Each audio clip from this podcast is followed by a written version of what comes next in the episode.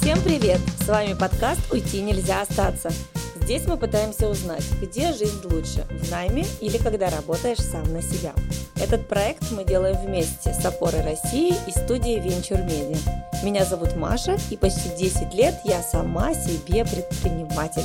Меня зовут Андрей, и я, как и Маша, часто задаюсь вопросом о том, где работать лучше. А поскольку я сторонник больших крупных компаний, вот уже 10 лет я наслаждаюсь защищенной корпоративной бухтой в найме. Перед тем, как начнем, мы хотим рассказать о подкасте наших друзей «Дело моих рук». Это подкаст о ручном труде. Здесь собраны истории о мастерах, о тех, кто создает что-то своими руками. Как и почему люди ручного труда приходят к своей профессии, с какими трудностями сталкиваются и что проживают на своем пути. Цель подкаста – показать, что ручной труд имеет хорошие перспективы, что на любимом деле можно зарабатывать, не обязательно работать в офисе или заниматься бизнесом – можно целиком погрузиться в творчество и чувствовать себя комфортно. Подписывайтесь и слушайте подкаст «Дело моих рук» на любой удобной для вас цифровой площадке.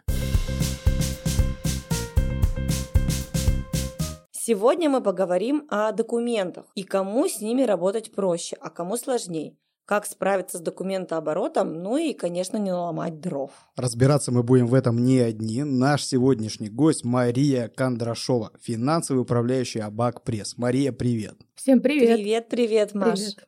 Так, ну перед тем, как мы с Андреем вступим в дискуссию, поговорим немного о тебе. Наш любимейший вопрос в студии. Какая была первая работа, какой первый опыт, что ты об этом помнишь? Расскажи, поделись с нами.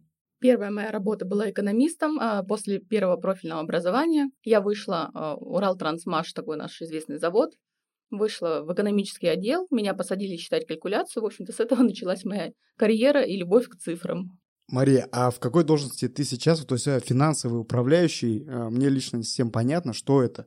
И, собственно говоря, вот э, интересно, как ты развивалась с твоей первой работы в Уралтрансмаше. Ты стала финансовой управляющей в двух словах о твоем карьерном взлете. А, я получила второе профильное образование управления финансами. Мне было это интересно, действительно. Я работала как и в международной компании ТНГ БП, работала в нашей сетевой э, структуре «Монетка». Дальше я вышла на финансовый отдел. Вернее, меня пригласили а, в Абак Пресс. Сейчас я возглавляю управляющую компанию. Абак Пресс — это медиа медиахолдинг, который представляет четыре проекта. Известный он не только у нас в городе, но и, в принципе, по России. Э, известная площадка Пульсен, которая работает бизнес для бизнеса. Известный журнал «Деловой квартал». Это журнал про бизнес, для бизнеса. Есть площадка «Близко», там тоже можно размещаться как от физлица, так и малый бизнес. И э, шопинг э, я покупаю, который вышел из глянца в интернет сейчас, тоже очень активно развивается. Ой, можно я поделюсь своей историей? Я же когда-то работала в Абак Пресс. Это, кстати, была моя первая работа. Я продавала строчную рекламу в пульсе цен. Вообще обожаю этот журнал, воспоминания из детства, когда мы с папой едем на природу, и эти огромные толстые журналы пульс цен, это невероятно крутой рожик для костра. Серьезно вам говорю.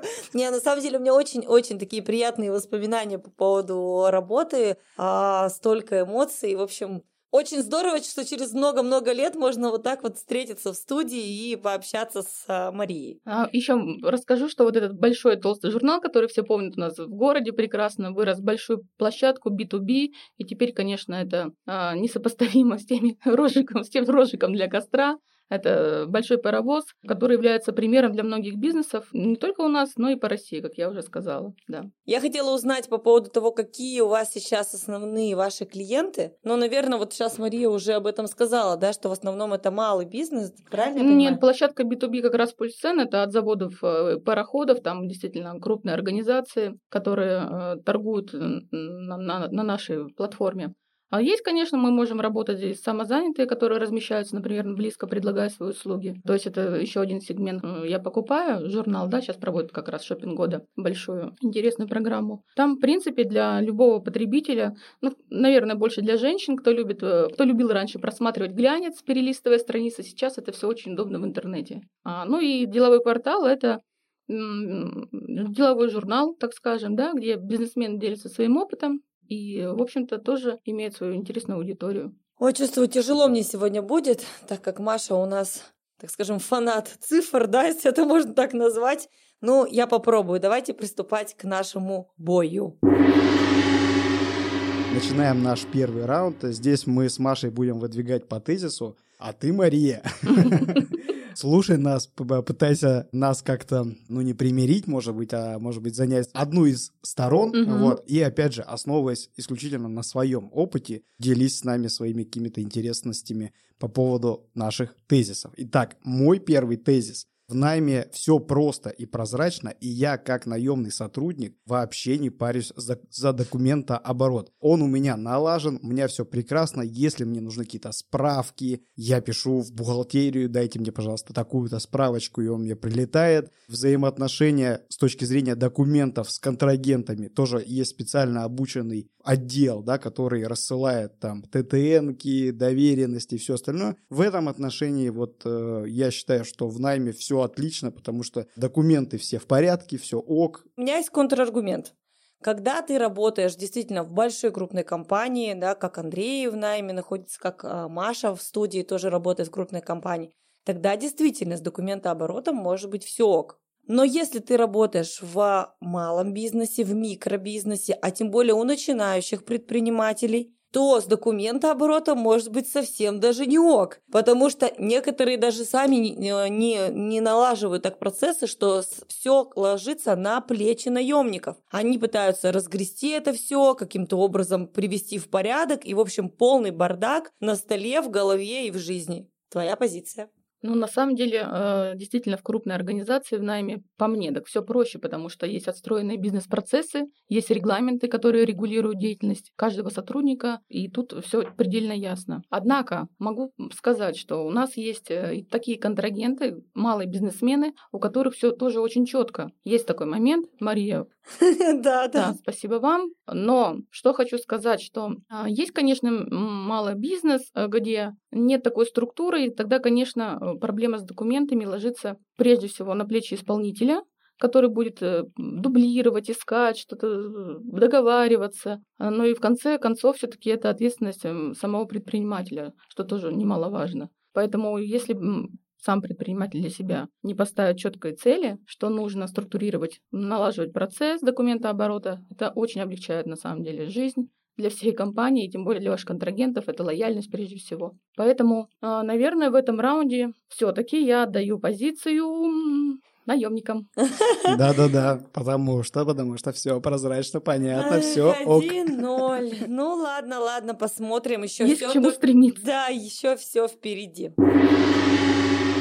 Так, окей, первый раунд я проиграла, теперь второй раунд и мой тезис. Опять вот про то, что, в принципе, мы близко об этом говорили. Если верно настроены бизнес-процессы, то предприниматель вообще не включается в документооборот. У меня в компании именно так. Ответственность лежит на э, управляющей, и я голову этим вообще не забиваю. Как предприниматель я свободна, у меня крылья расправлены. Вот, собственно, я так понимаю, что у вас точно так же собственники не включены нет, и нет. не парятся по поводу документа оборота. Ну тут, Маш, э, ты сказала ключевую фразу «если налажены», да, то есть мы уже об этом говорили, то есть, а если не налажены, то это, это ведь полный мрак. И, знаешь, бывает очень часто, когда бизнесмен не хочет заморачиваться вот за наладку этих бизнес-процессов и э, пускает вот все на самотек, переключая это все на сотрудников. Ты должен сделать вот, вот эти бумажки отправить. А сотрудник бывает, вот ну, он не шарит э, в этих бумажках и может сделать ошибки. Такое халатное отношение к документам и перекладывание на наемных сотрудников, то, что еще не отстроено, не отлажено, может привести к очень печальным последствиям. Аргумент состоит в чем? В том, что предприниматель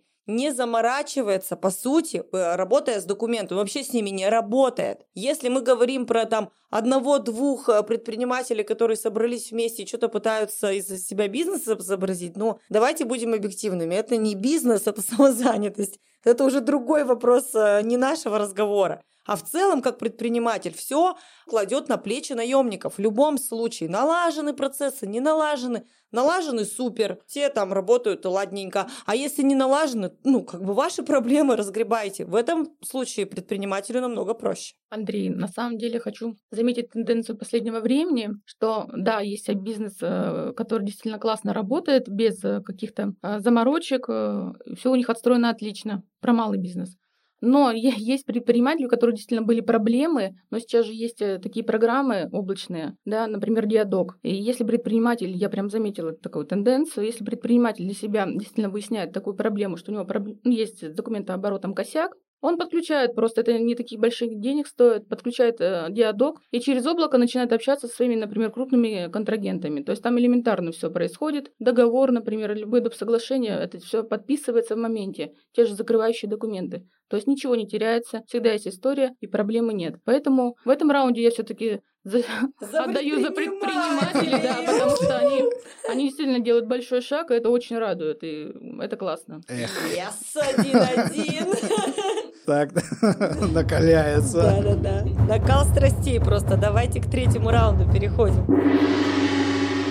Да, наш решающий третий раунд мы с Машей приводим по короткому аргументу и узнаем у тебя, Мария, э, ну, на чьей-то стороне.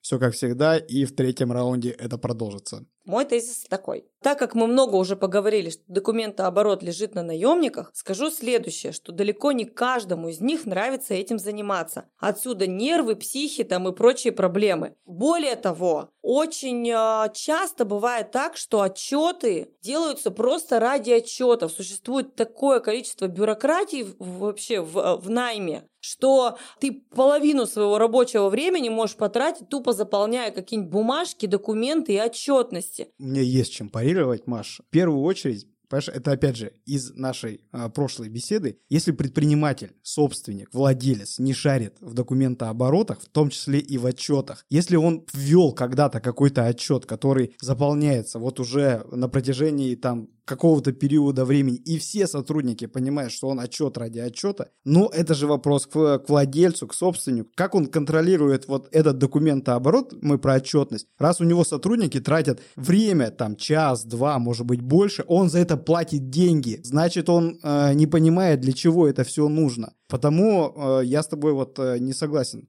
И вот, вот эта вот рутина, да, то, вот, э, вот э, то, что на наемников все перекладывается – Бывает, сотрудник приходит конкретно на позицию вот введения документов, и я не вижу как бы в этом особой проблемы. Есть да нет, это... проблемы-то нет. Я тебе говорю про то, что таких мало. Им просто плохо, огромное количество документов. Я сейчас про психологическую составляющую, а не про то, кто виноват, почему так произошло. Именно про то, что сотрудникам реально тяжело бывает а, справляться, и не каждый из них – имеет смелость донести это до своего руководителя, что вот есть такие-то отчеты, которые надо давно упразднить. Вот в чем вопрос. Я еще продолжу спор. Ты говоришь, таких мало? Да нет, таких много. Вот я работаю в продажах. И, собственно говоря, найти адекватного менеджера по продажам, тот, кто на передовой работает с клиентами, кто работает с возражениями, выявляет потребности и прочее, вот таких мало. А тех, кто работает с бумажками, перекладывая а, одно из другого, подписывая ТТНки, отправляя письма на почту и так далее, таких в целом много. Угу. И долго ли они работают? Маша, рассуди. Ну, на самом деле, пример Маш и твой, конечно, он имеет место быть. Андрей тоже сказал все верно. Но что хочу сказать. А, здорово, если у вас есть такой сотрудник, который будет перекладывать бумажки и радоваться этому. Это, конечно, находка. Ну, таких сотрудников все меньше и меньше. И, например, на, на моей практике тоже были нервы, психи, и тоже это все терялось, где-то замыкалось. Также мы включили систему CRM. Это очень удобная вещь, где выкатываются любые отчеты. И также есть электронное согласование договоров, да, тоже очень упрощает систему. Но что хочу сказать, тут, конечно, важно четко распределить роли. Э, руководитель должен понимать, кто чем занимается, не касаясь этого, да. И если действительно вот эти вот отчеты, которые пишутся только ради отчетов, но тут уже дело в исполнителе. Если он видит, что это все занимается ерундой, он, конечно, должен поднимать вопрос выше. Ну а там уже как руководитель сам рассудит на самом деле. Поэтому очень сложно мне сказать, потому что я была и там, и там. Ну больше же психов и нервов, больше, больше в найме, чем у предпринимателя.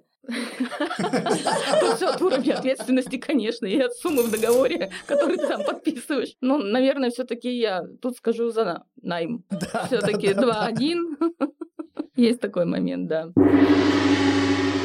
Мой теперь тезис. И он, опять же, непрерывно связан с э, нашим предыдущим повествованием. Собственно говоря, вот документооборот, да, движение вот всех бумаг, подписание, это, собственно, вот как раз документальное подтверждение всей деятельности предпринимателя, того или иного бизнеса. Предприниматели, как правило, такие творческие люди, там вот э, как Маша говорит, мне вообще, как бы, я не вникаю в эти все документы обороты, там управляющий сидит и, как бы, пусть выгребает вот эту вот всю шнягу э, с документами. А, собственно говоря, э, вот не обращая внимания, да, то есть вот как ты, Мария, говоришь, сейчас благодаря CRM, другим, да, программам, это все можно отладить и автоматизировать, э, да. и автоматизировать. Так вот, э, я считаю, что в крупной или отлаженной компании, она может быть не настолько и крупной, у наемника, у которого все отлажено, все CRM есть, все это, это не стресс, это нормальная работа, потому в найме это все а, проще делать, и ты выполнил а, функцию, да, под, отправил бумажку, и все ок. А бизнесмен, это его документы, они подтверждают его деятельность. Если там чего-то не будет, там ТТНК вовремя не подписано, акт приема а, выполненных работ не подписан, это грозит а, получением а, денег конкретно предпринимателю.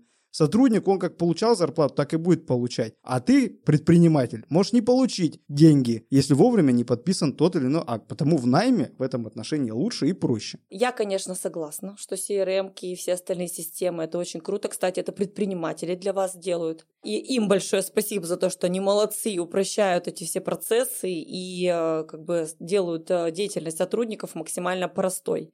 Но вы забываете один важный момент – все эти системы, и CRM в том числе, они нужны предпринимателям для того, чтобы за вами следить. Потому что именно благодаря им они смотрят, кто достоин работать в компании, кто недостоин. Если в бизнесе, где все идет э, по бабушкиным методам, все на бумаге, там сложно как бы понять, кто накосячил, то там, где есть CRM, если вы где-то что-то не дотянули, вас сразу куда? Отправляют на рынок. домой, на рынок, на рынок, где можно будет попытать счастье вновь. Маша? А, ну, слушайте, на самом деле а, сейчас все эти системы, конечно, очень доступны, потому что сейчас все это облачно и не так дорого стоит. И, конечно, призываю предпринимателей обращать на них внимание. Конечно, они дают определенную прозрачность, сразу видно, кто сколько денег принес, кто накосячил. Но и для наемного сотрудника это, конечно, очень облегчает задачу, потому что, а, грубо говоря, по одной кнопке формируется любая отчетность где тоже также можно проследить динамику и удивить своего а,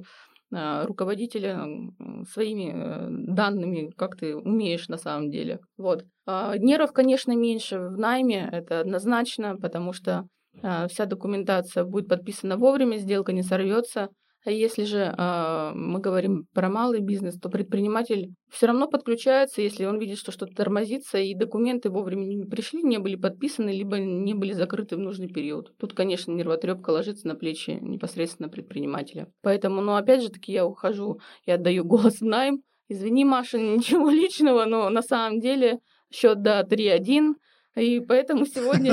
Эх, да. Мы, да, мы остались С предпринимателями было проще.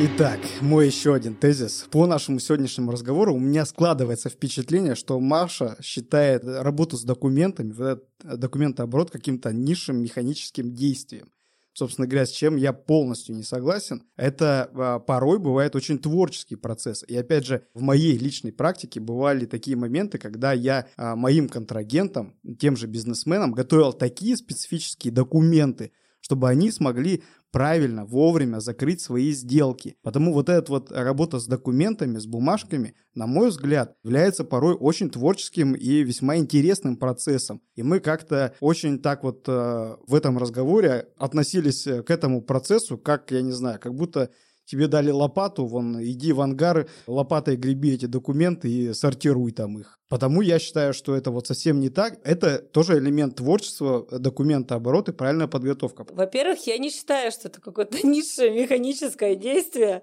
Это очень э, ответственное э, дело вообще в любой компании документооборот. Но если ты сейчас, твой тезис связан с творчеством, я тебе скажу следующее, что да, единицы единицы людей. Вот, например, Маша у нас сегодня в студии. А для них это будет творчеством. Они реально в нем как бы чувствуют себя как рыба в воде. Им нравится это делать. Но если мы опять же берем глобально, то таких творческих людей максимально мало, я тебе скажу. И найти таких творческих людей, это надо поискать. Их еще хантят из других компаний для того, чтобы они пришли к тебе.